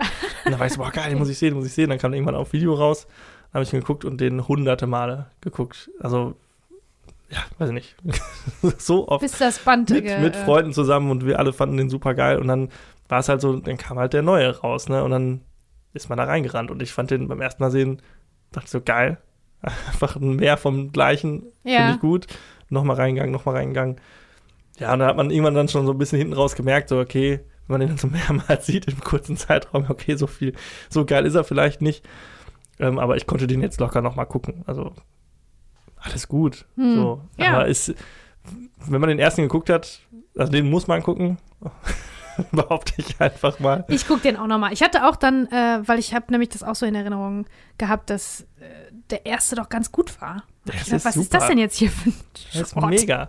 So, der erste hat auch diese geile Ich Mischung. muss den nochmal gucken. hatte ich auch diese Mischung. Das ist ja einerseits so, hat es diese Horror-Elemente, dann halt so Comedy-Elemente, Action und so. Das funktioniert alles, finde ich, im ersten Teil. Also, ja, eigentlich feiere ich jetzt mehr den ersten, als dass ich über den zweiten rede, aber was soll ich sagen? Ja, der zweite ist halt hinter den Erwartungen, den Erwartungen Leider zurückgeblieben, ja. Ja. Und äh, war dann auch so für Brandon Fraser so der Turning Point. Das war auch der Film, wo er sich so die viele Blessuren zugezogen hat. Irgendwie, ich weiß nicht, was wie, wie viele Knochenbrüche und so, weil er seine ganzen Stunts selber gemacht hat. Und dann, äh, ja, sind wir ja schon im Januar drauf eingegangen, hat er leider einen, ja, traurigen Weg eingeschlagen mit Depressionen und hier Hm. und da. Ja, Aber er berappelt sich vermutlich wieder gerade. sehr gut. Wir hoffen's. Ja, die Mumie kehrt zurück. Kehrte zurück. Ja, du fandst den auch ganz furchtbar wahrscheinlich, ne? Was heißt ganz furchtbar? Ja, na, ja, also ich hatte mich auf was anderes gefreut, weil ich hatte die Mumie, wie gesagt, noch abgespeichert als ganz gut, aber auch den fand ich nicht überragend gut, weil es ist immer nur, also wenn Filme versuchen etwas zu sein und dann aber nicht gut genug sind, erinnern die einen ja nur an das Original und dann denkst du, boah, ich muss Indiana Jones nochmal gucken. Weißt du? Und das ist halt immer, wenn du bei einem Film, ne, wenn, bei dem Film war es so, dann gucke ich den und denk, ach so, Indiana Jones will das sein. Boah, den müsstest du nochmal gucken. Weißt du? Ist immer das Original ist irgendwie besser. Ja. Ja. Okay, kann sein. Ne? Also, ich find dann, fand den nicht so, nicht so intelligent, einfach nicht so intelligent gemacht. Vielleicht bin ich auch ein bisschen zu blöd, aber ich habe halt dieses Problem bei Actionfilmen, dass ich die nicht verstehe, wenn nicht zwischendurch mal mir jemand erklärt, was da los ist. Weil Es dann, dann ja interessiert es mich nicht. Das ist ist auch so- so, also Action, da kann die noch so toll sein, noch so schön und noch so gut animiert. Äh, wenn, wenn mir das nichts bedeutet, das interessiert mich nicht, ne? Also, ähm, wenn, wenn ich nicht weiß, warum das passiert, dann bedeutet es mir auch nichts. Ne? Wenn, wenn meine Charaktere, die da irgendwie involviert sind, wenn man nicht an denen hängt, wenn man die nicht liebt, Ja. dann ist das alles wurscht, was sie machen. Dann ist das nur, äh, weiß ich nicht, Explosion, Explosion, ne? Ja. Wann geht's weiter? Ja, gut, wenn man natürlich durch den ersten Teil, wenn man den gesehen hat, liebt man natürlich die Charaktere, ist ja vollkommen klar. Aber ja, ich verstehe schon, was du meinst. Also so eine richtige Chemie, richtige Charaktere kommen da nicht so raus. Man hängt nicht so dran. Ja. So ein Genau, und die. Geschichte, also das Rätsel, bin ja auch ein großer Fan von irgendwelchen altertümlichen Rätseln und so und Schnitzeljagdmäßigen Geschichten. Es kommt auch nicht so richtig raus, ist auch nicht Nee. so richtig ordentlich erzählt, ne? Nee, da hat man sich wenig Mühe gegeben, das stimmt. Naja, Ja, ich will den nicht madig machen und auch Nee. den Zuhörern nicht, bitte guckt ihn an. Und bis zum Ende, weil ganz, ganz am Ende ihr denkt, ach, ist ja jetzt schon dreimal gelaufen, der End Endgame, das Endgame, der Endkampf. Nein, wartet, wartet auf die Animation, die ist richtig, richtig krass. Also die müsst ihr sehen. ihr solltet das Gesicht von BC sehen. So, jetzt bin ich dran mit meinem Film des Monats, vielleicht des Jahres, obwohl da sind andere tolle noch dabei. Aber dieser Film ist wirklich was ganz Besonderes und zwar Almost Famous. Ähm, Erstmal zu den Eckinformationen, äh, Informationen, Randinformationen. Der Film ist zwei Stunden, zwei Minuten lang. Ähm, 7,9 von 10. Könnte noch mehr haben, meinetwegen. Ähm, Regie Cameron Crowe. Ähm, und der hat jetzt auch das Drehbuch geschrieben. Ähm, der hat auch Jerry Maguire gemacht und Vanilla Sky und Singles. Alles drei super Filme, alles ein bisschen, bisschen besonders, ne? Also nicht so Standardfilme. Äh, mit dabei sind Billy Crudup, Cru- Kudrup, Kudrup. Weiß ich immer gar nicht, wie der, äh, wie der ausgesprochen wird. Äh, Patrick Fugit, Kate Hudson, Frances McDormand, Zoe Deschanel, Jason Lee, Philip Seymour Hoffman, Anna Parkin und einige andere. Ähm, die Geschichte ist autobiografisch, aber viel wichtiger als die Geschichte von diesem Film ist ja ist ein Gefühl, was transportiert wird, weil wir sind hier in den, in den 70er Jahren, Anfang der 70er Jahre. Und äh, der junge William, der 15-jährige William ist ganz großer Rockmusikfan. Und ähm, es ergibt sich so, dass er auf Tour geht mit einer sehr berühmten Band namens Stillwater und schreibt dann oder soll über diese Band einen Artikel für den Rolling Stone schreiben. Das Autobiografische daran ist, dass Cameron Crowe tatsächlich als ganz junger Typ mit 15 äh, für den Rolling Stone geschrieben hat und auch mit einigen Bands auf Tour war. Unter anderem der Allman Brothers Band, Led Zeppelin, Eagles, Lynyrd Skynyrd. Das sind die von Sweet Home Alabama übrigens. Ähm, ja, also der war äh, mit Rockbands auf Tour und hat hier so ein bisschen seine Erfahrungen äh, verschriftlicht und verfilmt.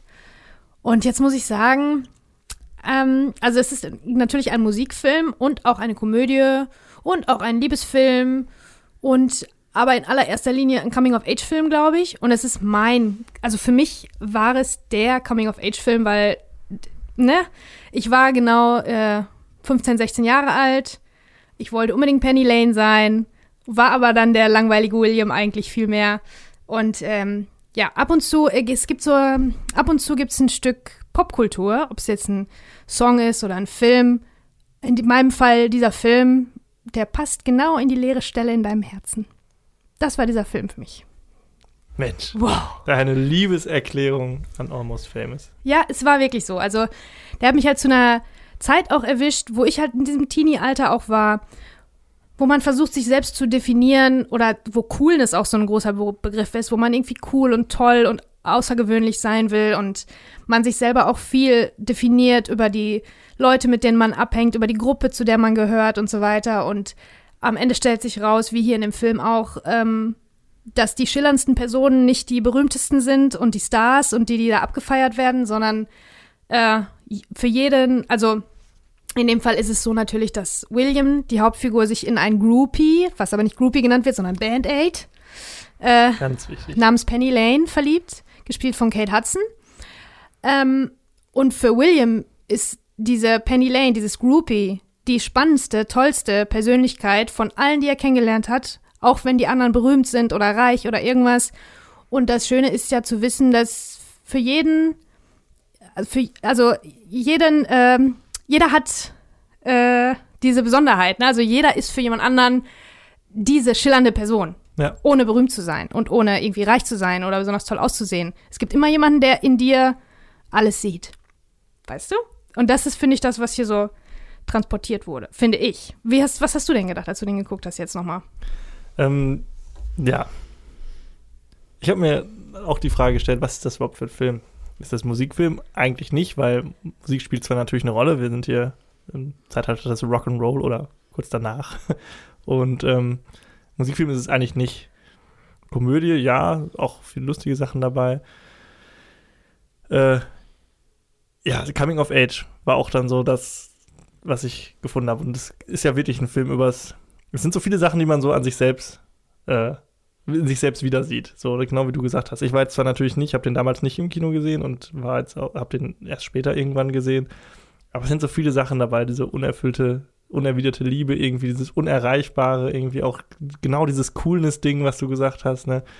Dieses irgendwo dazugehören zu wollen, dieses Fear of Missing Out, irgendwie diese ganzen Sachen, die irgendwie so damit reinspielen. Das ist wirklich ein Coming-of-Age-Film, aber für alle Altersklassen lustigerweise, weil es geht nicht Schon, nur ja. ums Erwachsenwerden, sondern es geht auch darum, auch wenn man ja von manchen erwachsen ist, man ja immer noch weiter wächst Genau. auch. Und das ist ja auch in, zum Beispiel in der, ähm, in der Figur des Gitarristen, ich habe den Namen jetzt vergessen, Russell Hammond. Russell, der auch ein Coming of Age, also der auch noch mal wächst. Der auch eine Katharsis erfährt, Genau. genau. Der wächst und alle, Und, alle äh, wächst, wachsen so aneinander, ne? Und selbst die Freaks und Geeks haben da sozusagen in, der, in, dieser, in dieser Rockmusik ihren Hafen und miteinander diese Freundschaften, die dann da äh, gepflegt werden, ne? Mehr oder weniger gut, aber das ähm, ist so, so sp- entspricht der Realität, finde ich so ein bisschen. Total. Obwohl das natürlich stil- hochstilisiert ist und in einer ganz anderen Zeit spielt, aber trotzdem. Ich fand das so interessant auch. Ja, wo, wo, wovon handelt dieser Film? So, es geht jetzt nicht, es geht nicht um die Musik, so, also natürlich geht es auch um Musik, aber nicht hauptsächlich. Es geht auch nicht so um diesen Rock'n'Roll Lifestyle. Das wird zwar natürlich erleben wir das als, aber es steht nicht im Vor. Es geht wirklich um Menschen einfach. Um, die in diesem Fall lustigerweise halt Rockstars sind oder so, ne? Aber es geht einfach um Menschen, um Charaktere. Und das finde ich so, ich, ich finde diese Szene mit dem T-Shirt, Da, Das das wäre so- wär auch eine gewesen, die ich noch erzählt hätte, weil das ist so ähm, ein, so ein grundmenschliche, eine so grundmenschliche Szene einfach so, Ja. so realistisch irgendwie so, ne? Also ich erzähle mal ganz kurz die Szene mit dem T-Shirt. Da ist die Band. Zufällig ähm, sind wir bei allem dabei, weil William irgendwie so, äh, also unser der Schreiberling, der hier 15-jährige äh, Autor für den Rolling Stone, irgendwie wie eine Fliege an der Wand alles mitkriegt. So, und dann kriegen wir einen Riesenstreit von der Band mit. Da kommen die neuen T-Shirts, alle freuen sich. Dann gucken die sich die T-Shirts an und nur Russell Hammond, also der Gitarrist, ist vorne scharf und die anderen drei Bandmitglieder sind im Hintergrund unscharf, auch der Sänger. Der Sänger übrigens ist Jason Lee, über den wir äh, gespielt, ja. gleich nochmal äh, sprechen können. Aber ähm, Jason Lee ähm, äh, riecht sich hier tierisch auf, wie das denn sein kann. Und ähm, der äh, über das Wesen eines Sängers, eines Frontmanns in, in einer Band, das ist auch so oft, glaube ich, und bei ganz vielen Bands schon irgendwie diskutiert worden. Das ist ähm, so eine tolle Szene. Regt sich tierisch auf und sagt: Wisst ihr, was ich mache? Ich sage es jetzt auf Englisch: I connect. Ich verbinde. Ich finde den Typen im Publikum, dem keiner abgeht, und dann bringe ich ihn dazu, dass dem einer abgeht das ist mein Job, so, ne? Und so wichtig fühlt er sich und alle fühlen sich halt irgendwie wichtig und fühlen sich dann in dem Moment vernachlässigt. Also es ist wirklich eine klasse Szene. Super gespielt von Jason Lee natürlich. Ja, also ich finde es wirklich, so eine Szene, da kann ich mir eins zu eins vorstellen, dass die so passiert. Also, dass es diese Diskussionen gibt, weil das Ja, halt so die- menschlich ja, ist. Unbedingt. ist so, da geht es nicht jetzt irgendwie um, ja, die großen Gesten, kann das ist einfach so eine, da sind einfach ein paar Dudes, die zusammen Musik machen und natürlich streiten die sich über irgendeinen Scheiß und Ja, da ja. kommen dann so ganz viele Sachen raus. Und da sind, sind so einige Szenen. Natürlich gibt es dann noch die tolle, also- Flugzeug-Szene. Also ich würde wirklich als Szene, weil du hast gesagt, worum geht's überhaupt, hast du dich gefragt. Und ich finde, eine Szene macht das ganz stark klar. ja, ich, darf ich raten? Die Tiny Dancer Tiny Szene? Dancer. Ja, und mittlerweile ist das, glaube ich, schon abgedroschen, weil ich glaube, das ist schon ganz, ganz na, abgekupfert worden. Aber damals, als ich das gesehen habe, das war wirklich eine, eine, eine Offenbarung, diese Ja. Szene. Also, alle fahren im Bus nach dem, nach dem größten Streit, den die alle miteinander hatten. Alle sind down. Äh, die fahren in ihrem alten klapprigen Bus äh, auf Tour sozusagen. Der Song Tiny Dancer, der kommt erstmal aus dem Off, so wie die ganze Zeit einfach im Film Musik läuft. Und dann fängt aber der Schlagzeuger an, dazu mitzuspielen, auf seinen, auf seinen Schenkeln sozusagen, mit seinen Drumsticks. Einer nach dem anderen fängt an mitzusingen. Ja. Tiny Dancer. Mittlerweile hundertfach. Ne? Kennt man. Kennt ihr. So, ähm, alle fangen nacheinander an mitzusingen und alles kriegt nochmal so einen Aufschwung. Alle kommen aus ihrer Lethargie raus und allen fällt wieder ein, oh, wir sind zusammen. Das ist voll das Klassenfahrtgefühl. Die sind so richtig, ne, also dieser Song, die Rockmusik äh, verbindet die so sehr. Und die sind einfach verbunden, die sind einfach Freunde. Irgendwann Ja, hört William sind- auf. sind alle- das ist noch nicht ja. das Ende der Szene, ne? Irgendwann hört William auf zu singen und sagt zu Penny, äh, I have to go home. Ich muss nach Hause gehen. Und sie sagt, du bist zu Hause. Oh, jetzt habe ich mir selber Gänsehaut gemacht. Ja, das ist, das, davon handelt im Prinzip der Film. Das ist, wenn man jetzt ein Pass pro Toto äh, wählen wollen würde, dann wäre das das. Das ist, glaube ich, die wichtigste Szene schon. Ja, würde ich auch sagen. Also für alle Charaktere auch. Das Ja, ist so, genau. da findet finden die meisten Charakterentwicklungen statt. Ja, Und ähm, ja, der Film transportiert einfach viele Gefühle. voll. Ja, also viel wichtiger als irgendwelche Plots, Plotlines und so, ist natürlich äh, das Gefühl, sowohl vom Jungsein als ähm, vom Ausgegrenztsein und aber aufgenommen werden. Also diese ganzen, diese Achterbahnfahrt der Gefühle auch, die das Jungsein halt so irgendwie mit sich bringt. Ja. Und äh, bei mir war es auch so, dass ich immer schon äh, 70er Jahre Rockmusik super fand. Die Klamotten sowieso. Also vorher hatte ich schon so ein bisschen Penny Lane-artige Klamotten und nach diesem Film voll. Also, ne? Diese puscheligen Mäntel und das Ja. alles. Ich wollte Penny Lane sein, fand die so cool. Ähm, ja, und äh, das, deswegen habe ich mich da wiedergefunden zu 100 Prozent. Und als ich ihn jetzt dann nochmal geguckt habe, habe ich auch gemerkt, aber auch filmisch ist es wirklich top gemacht. Du bist ja vom Anfang an richtig drin und es ist ein Feel-Good-Film, könntest du besser gar nicht machen. Also, Ja. ne, du machst diese ganze, diese Achterbahnfahrt der Gefühle mit denen durch, aber du kommst, kommst äh, gut wieder zu Hause an, sagen wir mal so, ne? ja, äh, sogar im wahrsten Sinne des Wortes. Ja, Ähm, jetzt frage ich mich aber auch, warum, guck mal, das haben wir gerade gesagt, 7,8 hatte der bei IMDb, ne? Irgendwie sowas. äh, 7,9, 7,9, ja. 7,9. Ja, eine gute 8. Vielleicht Aber- ist auch für, ja, Was- vielleicht ist für Leute, die damals dabei waren, die selber ähm, vielleicht in den 70ern Musik gemacht haben oder so, das ist vielleicht ein bisschen verklärt für die. Ja. Da ist eine bestimmte äh, Verklärung, spielt da auch eine große Rolle, war bestimmt alles nicht so, Ja. nicht so toll. Da ist auch von Drogen gar nicht so sehr die Rede, aber Es die werden eine zahm. große Rolle gespielt haben. zahm, genau, das ist so ein bisschen, bisschen gezähmt und ein bisschen Kitsch ist auch dabei, ne, für so einen Musikfilm. Aber Ja. Also mich hat das an einem, wie gesagt, der leere Fleck in meinem Herzen wurde Ja. von diesem Film gefüllt. Ja, also ich kann. Ich hatte jetzt nicht so diese äh, äh, Connection dazu wie du, aber ich finde den Film auch einfach super. Also klar, ich finde zum Beispiel so ein bisschen, wenn man jetzt auf negative Sachen eingeht, diese ganze Story mit dem Interview, das er immer wieder versucht zu führen und immer wieder unterbrochen wird und dann immer diese Kommunikation da mit seinem äh, Chefredakteur. Das ist manchmal so ein bisschen, das ist sehr repetitiv und so, das nimmt vielleicht so ein bisschen Drive raus. Dann kann man vielleicht sagen, dass er ein bisschen zu zahm ist, aber ansonsten ist es eigentlich, eigentlich ein perfekter Film. Also Voll. ich wüsste jetzt auch nicht, was man da noch groß dran äh, kritisieren kann. Und ich finde auch als Musikfilm funktioniert der total gut. Es gibt ja viele Musikfilme auch.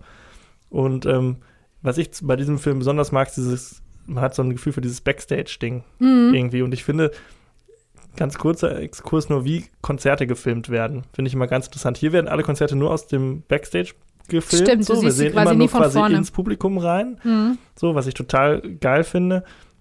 Und was mir zum Beispiel auch, ist jetzt ganz weit in der Zukunft, aber bei Bohemian Rhapsody sind ja auch viele ähm, Konzerte, die man, oder viele äh, Auftritte, die man sieht, aber die sind alle so inszeniert wie Video, äh, wie äh, Musikvideos. Und da, die, deshalb sind die für mich so enthoben der Realität. Und deshalb funktioniert Bohemian Rhapsody für mich zum Beispiel auch überhaupt nicht. Ja. Oder nicht gut. Und ich finde, hier ist das so geerdet alles. So, Mhm. so echt. ja, du hängst irgendwie. die ganze Zeit Du an hängst so- diesem genau. Jungen, an William, ne? Du Ja. bist William. Und das finde ich so, gerade wie man, die Art, wie man Konzerte filmt und Musikauftritte, so daran, man neigt dazu, das immer dann so zu, so künstlerisch zu machen irgendwie, aber ich finde gerade dieses hinter der Bühne und dieses, ja, leicht schmutzige irgendwie und dieses echte, das finde ich super und das kommt in dem Film auch total gut rüber. Also mag Mhm. ich, mag ich sehr gerne. Total. Was auch noch, ähm, was man auch noch so ähm, als, als Platzhalter sozusagen nehmen kann, die sagen, die, die, die Groupies, die da, die Band-Aids übrigens genannt werden, nicht Groupies, ähm, die William da trifft, die sagen immer, wenn die sich treffen, ähm, it's all happening. Das ist deren Leitspruch. Auf Deutsch ist das übersetzt mit es passiert wirklich. Und das hat sowas äh, Überraschtes, so, oh, es passiert wirklich, ist was anderes als it's all happening, weil it's all happening möchte sagen, alles ist möglich und alles passiert.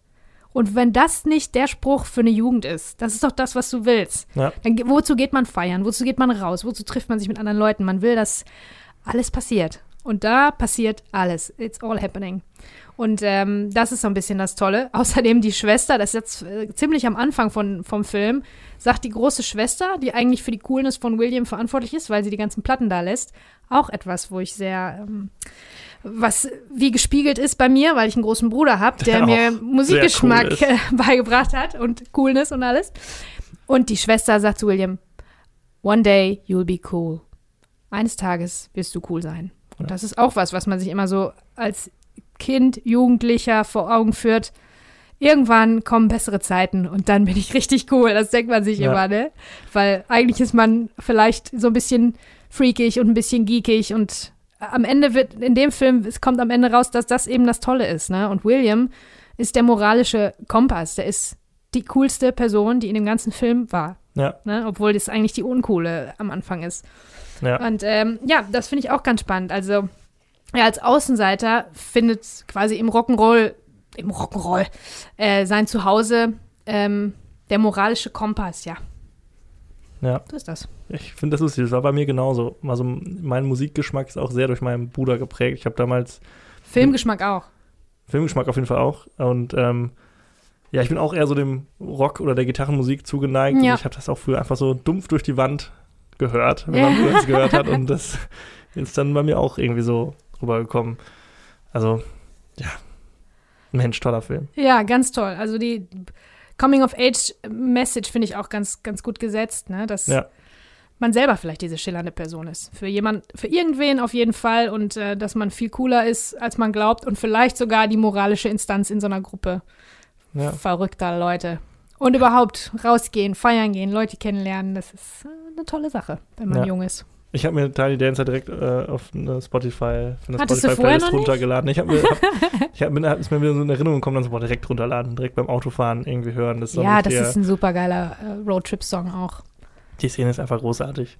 Diese Gruppe von Leuten, die irgendwie, ja, freiwillig natürlich zusammen sind, aber irgendwie auch nicht ohneinander können. Die funktionieren auch nur so zusammen irgendwie. Genau. Und verbunden durch, durch den Song, durch die Musik, ne? ja, durch das, super was sie kitschig lieben. natürlich, ne? Aber es, Es ist aber erst voll. jetzt kitschig. Damals war, hat das mir die Tränen in die Augen getrieben. Das war neu. Das war, gab's so nicht. Ja, Also ich glaube nicht, dass die Szene schon vorher schon gemacht wurde. Und seitdem wird das oft gemacht. ja, ja. Dass dann zusammen angefangen wird zu singen und so, weil das so verbindet. Das ist natürlich ganz schön plakativ. Vielleicht ist das na, ein bisschen kitschig. Ja, Ja. aber ähm, das war großartig, ja. Groß auch die Flugzeugabsturzszene, die vermeintliche. Mhm. wird ja noch mal Wo so der- alle ihre Geständnisse ablegen. Genau. Auch super geil. Hat man dann auch häufiger noch mal gesehen, so diese Momente, ne, wo alle so reinrufen und äh, was ich dir schon immer mal sagen wollte, aber da funktioniert es auch richtig gut. Und man kann sich richtig vorstellen, das ist natürlich ein Studio, wie draußen wahrscheinlich dran gerüttelt wurde oder so und alle so rum. Am und Flugzeug, ja. Was die für einen Spaß gehabt haben müssen bei dieser Szene. Super Ja, geil. und äh, das ist wirklich passiert, ne? Also die Szene gibt es deswegen, dass es gibt so eine Legende, dass es einer Rockband, ich habe vergessen wem, ich glaube The Who, mal passiert ist, dass sie fast abgestürzt sind und dass einer äh, gesagt hat, geschrien hat dann noch zum Schluss, ich bin schwul, ich habe mit deiner Freundin geschlafen, ich habe deine Frau geschwängert, ich habe das Geld mir eingesteckt, ich bin schwul und dann hat's wieder, dann Ja. war es wieder in Ordnung, dann sind die einfach gelandet. Ähm, aber ich will jetzt echt nicht mein, meine Hand dafür ins Feuer legen, dass es The Who war, aber das ist auf jeden Fall passiert, deswegen hat Cameron Crowe das so ein bisschen äh, verarbeitet. Ja. Ne, was für Geständnisse man dann so, dass die Geständnisse daraus ge, gebrüllt wurden. Äh, eine Szene bei Almost Famous, die ich auch, oder einen kleinen Moment, den ich auch richtig schön fand, ähm, wo William mit äh, Penny Lane backstage steht, während die Band auftritt. Und dann holt er irgendwie so seinen, seinen Notizblock raus und dann äh, macht die so mit einer Geste quasi, äh, nimmt ihn den Notizblock weg oder lässt ihn quasi, holt ihn zurück in die Gegenwart und sagt, hier, guck mal überhaupt, wo du gerade bist, so sei mal mehr im Moment. Mhm. So, und das ist auch das, was, äh, wenn ich auf Konzerte gehe, was jetzt nicht so häufig ist, natürlich in letzter Zeit nicht mehr, aber ähm, was mich so super nervt, wenn Leute irgendwie mit ihren Handys oder so irgendwie diese Sachen filmen. Und ich denke immer so, genieß es doch jetzt einfach den Moment. Das so. guckst du dir nie wieder an, Genau, du du, guckst dir dieses. Kackvideo mit dieser scheiß Tonqualität.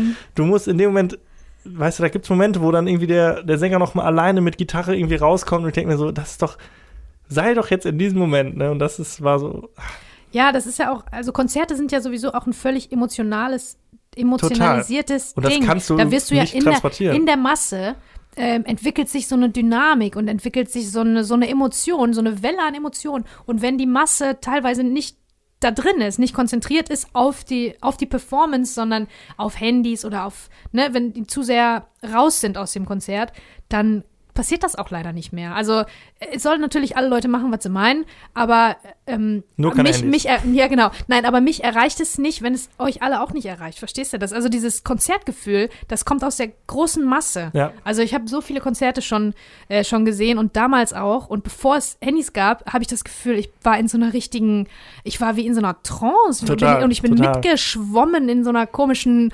Glückswolke, keine Ahnung. Also, äh, und ich habe die letzten, also seit es diese Handys gibt, so verstärkt, habe ich das Gefühl, das flacht ein bisschen ab. Und Total. das tut mir voll leid, dass Konzerte dadurch wirklich ihren, ihre, ihre Magie verlieren irgendwie, ne? Weil Voll. das, das ist für alle, dass, also die, die, dass alle Leute zusammen sind und dass so viele das zusammen erleben und fühlen zusammen gleichzeitig, das ist das Magische daran. Und das ist seitdem nicht mehr so krass. nee, es gibt ja, Ja. auch viele Künstler, die äh, vor ihrem Auftritt immer sagen, bitte, ja, ich hatte Handys das mal, als, ich hatte das, das war ein super Moment, da habe ich den Florence and the Machine gesehen live. Und dann sagt sie, die ist auch so, also diese Florence ist ja auch so ein bisschen so elfenmäßig und so ein bisschen hippie-brautmäßig unterwegs. Sagt sie so, ähm, do me a favor, put down your cell phones. There are other ways of sharing. ja. Ne? Ähm, macht, legt eure Handys weg. Es gibt andere Möglichkeiten zu teilen. Ja. Ne? Und sie meinte das jetzt und das hier und das, ich glaube, sie hat sogar noch gesagt, fasst euren rechten und linken Mann neben euch an und so. Und das war halt früher wirklich so. Vor Man Corona. war in, ja, da, ganz lange davor, genau. Und das war halt damals wirklich so, dass auf Konzerten auch der Körperkontakt und alles das gehört dazu. viel zu krass war. Aber das gehört dazu, ja. Das gehört dazu, ja. Und auch dieses, ich glaube, häufig ist dann so diese Intention, ja, wenn ich dann nach Hause komme, dann zeige ich meinen Freunden ja, wo ich war oder so. Aber auch das transportiert sich ja viel besser über Erzählungen. Und Ja. wenn du das in den Augen von demjenigen siehst, der es dir erzählt, was er dabei gefühlt hat. So ist ja, Ja. das, also hier, guck mal, dieses Video auf meinem kleinen Kack-Smartphone-Screen. Mhm. Nee, nervt mich total. Und ich finde, man könnte auch einfach ein striktes Verbot aussprechen. Mm, Also ich ja, habe nichts dagegen, wenn die kurz, äh, wenn das Konzert anfängt, einmal alle hier, ja, guck mal, wo ich bin, haha, Insta, schieß mich tot, aber dann weg mit dem Scheiß. In Mm, dem Moment ich sagen. auch. Ich habe auch tatsächlich schon, ich bin nicht stolz drauf, das sagen zu müssen, aber ich habe tatsächlich auch schon äh, Bierbecher nach, nach den Handys geworfen von anderen Leuten, die die hochhalten. Ist nicht cool, aber es war auch ein Rammstein-Konzert. da gehört sich das erst recht nicht. ja, Mann, Mann, Mann. ähm, so ist das. Ja, andere Zeiten, ne? Aber versucht das weiter so zu machen. Also wieder so zu machen, ohne Handy und mit mehr Fühlen. Lasst alles rein. It's all Ja. happening. Ja, und auch dieses, in der Szene ist es ja wirklich so, du kannst es auch nicht, du kannst es natürlich einerseits nicht abfilmen und du kannst es auch nicht verschriftlichen, so diesen Moment. Genau, er macht sich ja, ja. Notizen, Ja. so, und das ist ja auch so, du kannst das nicht in Worte fassen, so, die man liest. Das ist ein Gefühl, so, das musst du erleben. Ja, oder sonst vielleicht hinterher, aber in dem Moment, wenn du es nicht gefühlt Ja. hast, dann warst du nicht da. Genau, Und es ist, als hättest du es gar nicht gesehen. Ne? ist so, und du verpasst halt Sachen. Ja. Äh, Cameron Crowe, der hier Regie geführt hat und vor allen Dingen das Drehbuch geschrieben hat, hat auch einen Oscar bekommen. Also der, dieser Film, Almost Famous, war für einige Oscars nominiert. Den einzigen, den er gewonnen hat, ähm, und völlig zu Recht, war fürs Drehbuch, Mhm. weil es ist wirklich super, top Drehbuch. Ähm, und auch Kate Hudson und auch Frances McDormand waren nominiert. Für einen Oscar hat es nicht gereicht, aber die haben einiges an Preisen abgesahnt. Ich finde auch deren Performance super. Es ist ja auch ein, ein Ensemblestück, also das Ja. Zusammenspiel von allen ist, ist wichtig. Und ähm, ja, der junge Pat- Patrick Fugit ist auch ähm, wirklich gut. Der war später noch in Spun Mhm. und in Gone Girl ist er einer von den äh, Detectives. Also der ist jetzt groß, der ist jetzt ein gut aussehender, erwachsener Typ. Und hier ist er halt so, so klein und so kindlich ja, ja. und hat so, einen- so einen kindlichen Charme irgendwie. Ähm, ja, und Frances McDormand natürlich immer, immer Mehrfache großartig. Oscar-Preisträgerin. Genau. Hat hier, in diesem Fall hat sie die, die, die, den Oscar nicht bekommen, aber auch hier, die ist die Mutter von William. Ähm, die telefoniert zwischendurch mal mit den Rockstars und mit den Groupies und so, wenn die dann ans Telefon gehen. Und ähm, die ist auch super gut, ne? Also so Ja. eine Mutter, Mutterfigur, die sich Sorgen macht, hätte man so oder so oder so spielen können, aber Frances McDormand hat dem Ganzen wirklich äh, Tiefe verliehen und von Ja. Tiefe sind wir beide ja ganz große Freunde.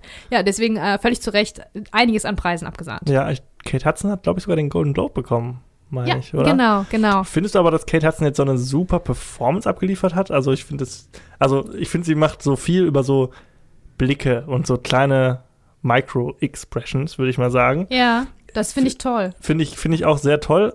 Ich weiß jetzt nicht, was in dem Jahr, der kam ja, glaube ich, 2000 schon in Amerika raus, der Film. Ja, ja. Ich weiß nicht, was in dem Jahr sonst noch so raus war, aber ich fand jetzt die Performance jetzt nicht überschwänglich krass, dass ich sagen würde, da muss aber der Oscar her oder der Golden Globe. Oh, aber doch, ich fand das, ich fand das schon bemerkenswert. Die hat auch so Momente, wo die anfängt zu weinen, so ganz bisschen, wo ihr Mhm. die Tränen kommen. Also eigentlich weint sie nicht, ihr kommen die Tränen, ähm, weil sie so emotional ist, aber sie versucht das so ein bisschen zu verbergen. Ja, ja, das ist dieser, das dieser Moment, ganz- wenn sie Russell das erste Mal wieder sieht. Ja, genau. Und das finde ich ganz stark gespielt. Also mich, mich hat sie äh, ins Herz getroffen. Deswegen glaube ich Ja. schon, dass es, man das als super Performance äh, bezeichnen könnte, wenn man selber berührt ist davon, Mhm. oder? So würde ich das, so würde ich das kategorisieren. Ja. Frances McDormand natürlich ganz anders. Sie hat so eine so was ähm, Toughes, so was Ja, ja. Starkes, aber auch irgendwie witzig und ähm, ja, unterschiedliche Styles einfach, aber äh, zu Recht Preise gewonnen. Ja, also ich würde auch sagen, da fällt jetzt keiner ab. Sie spielen alle super. Ja. Also kann man nicht anders sagen. Das stimmt. Eine lustige Sache habe ich noch zu erzählen. Tatsächlich, eigentlich war äh, Brad Pitt für die Rolle des Gitarristen geplant. Oh, das hätte Der mich sollte- ab, das hätte ja, für pass mich auf, nicht funktioniert. Der hätte, war eigentlich, die haben schon sogar zusammen angefangen zu arbeiten. Also der hätte Russell Hammond spielen sollen, den Gitarristen, in den Penny Lane so verliebt ist. Und ähm, deswegen gibt es auch immer noch einige Witze im Skript, die darauf anspielen, dass Russell Hammond so, so super aussieht. Mhm. Dass er so ein super Aussehen hat. oh ja, Billy das Crudup ist sieht nämlich- jetzt auch nicht schlecht aus. Nein, der sieht nicht schlecht aus, aber es ist nicht Brad Pitt, ne? Es Brad Pitt hat ja so eine offensichtliche Schönheit, so, Ja. da kann man nicht dran vorbeigucken.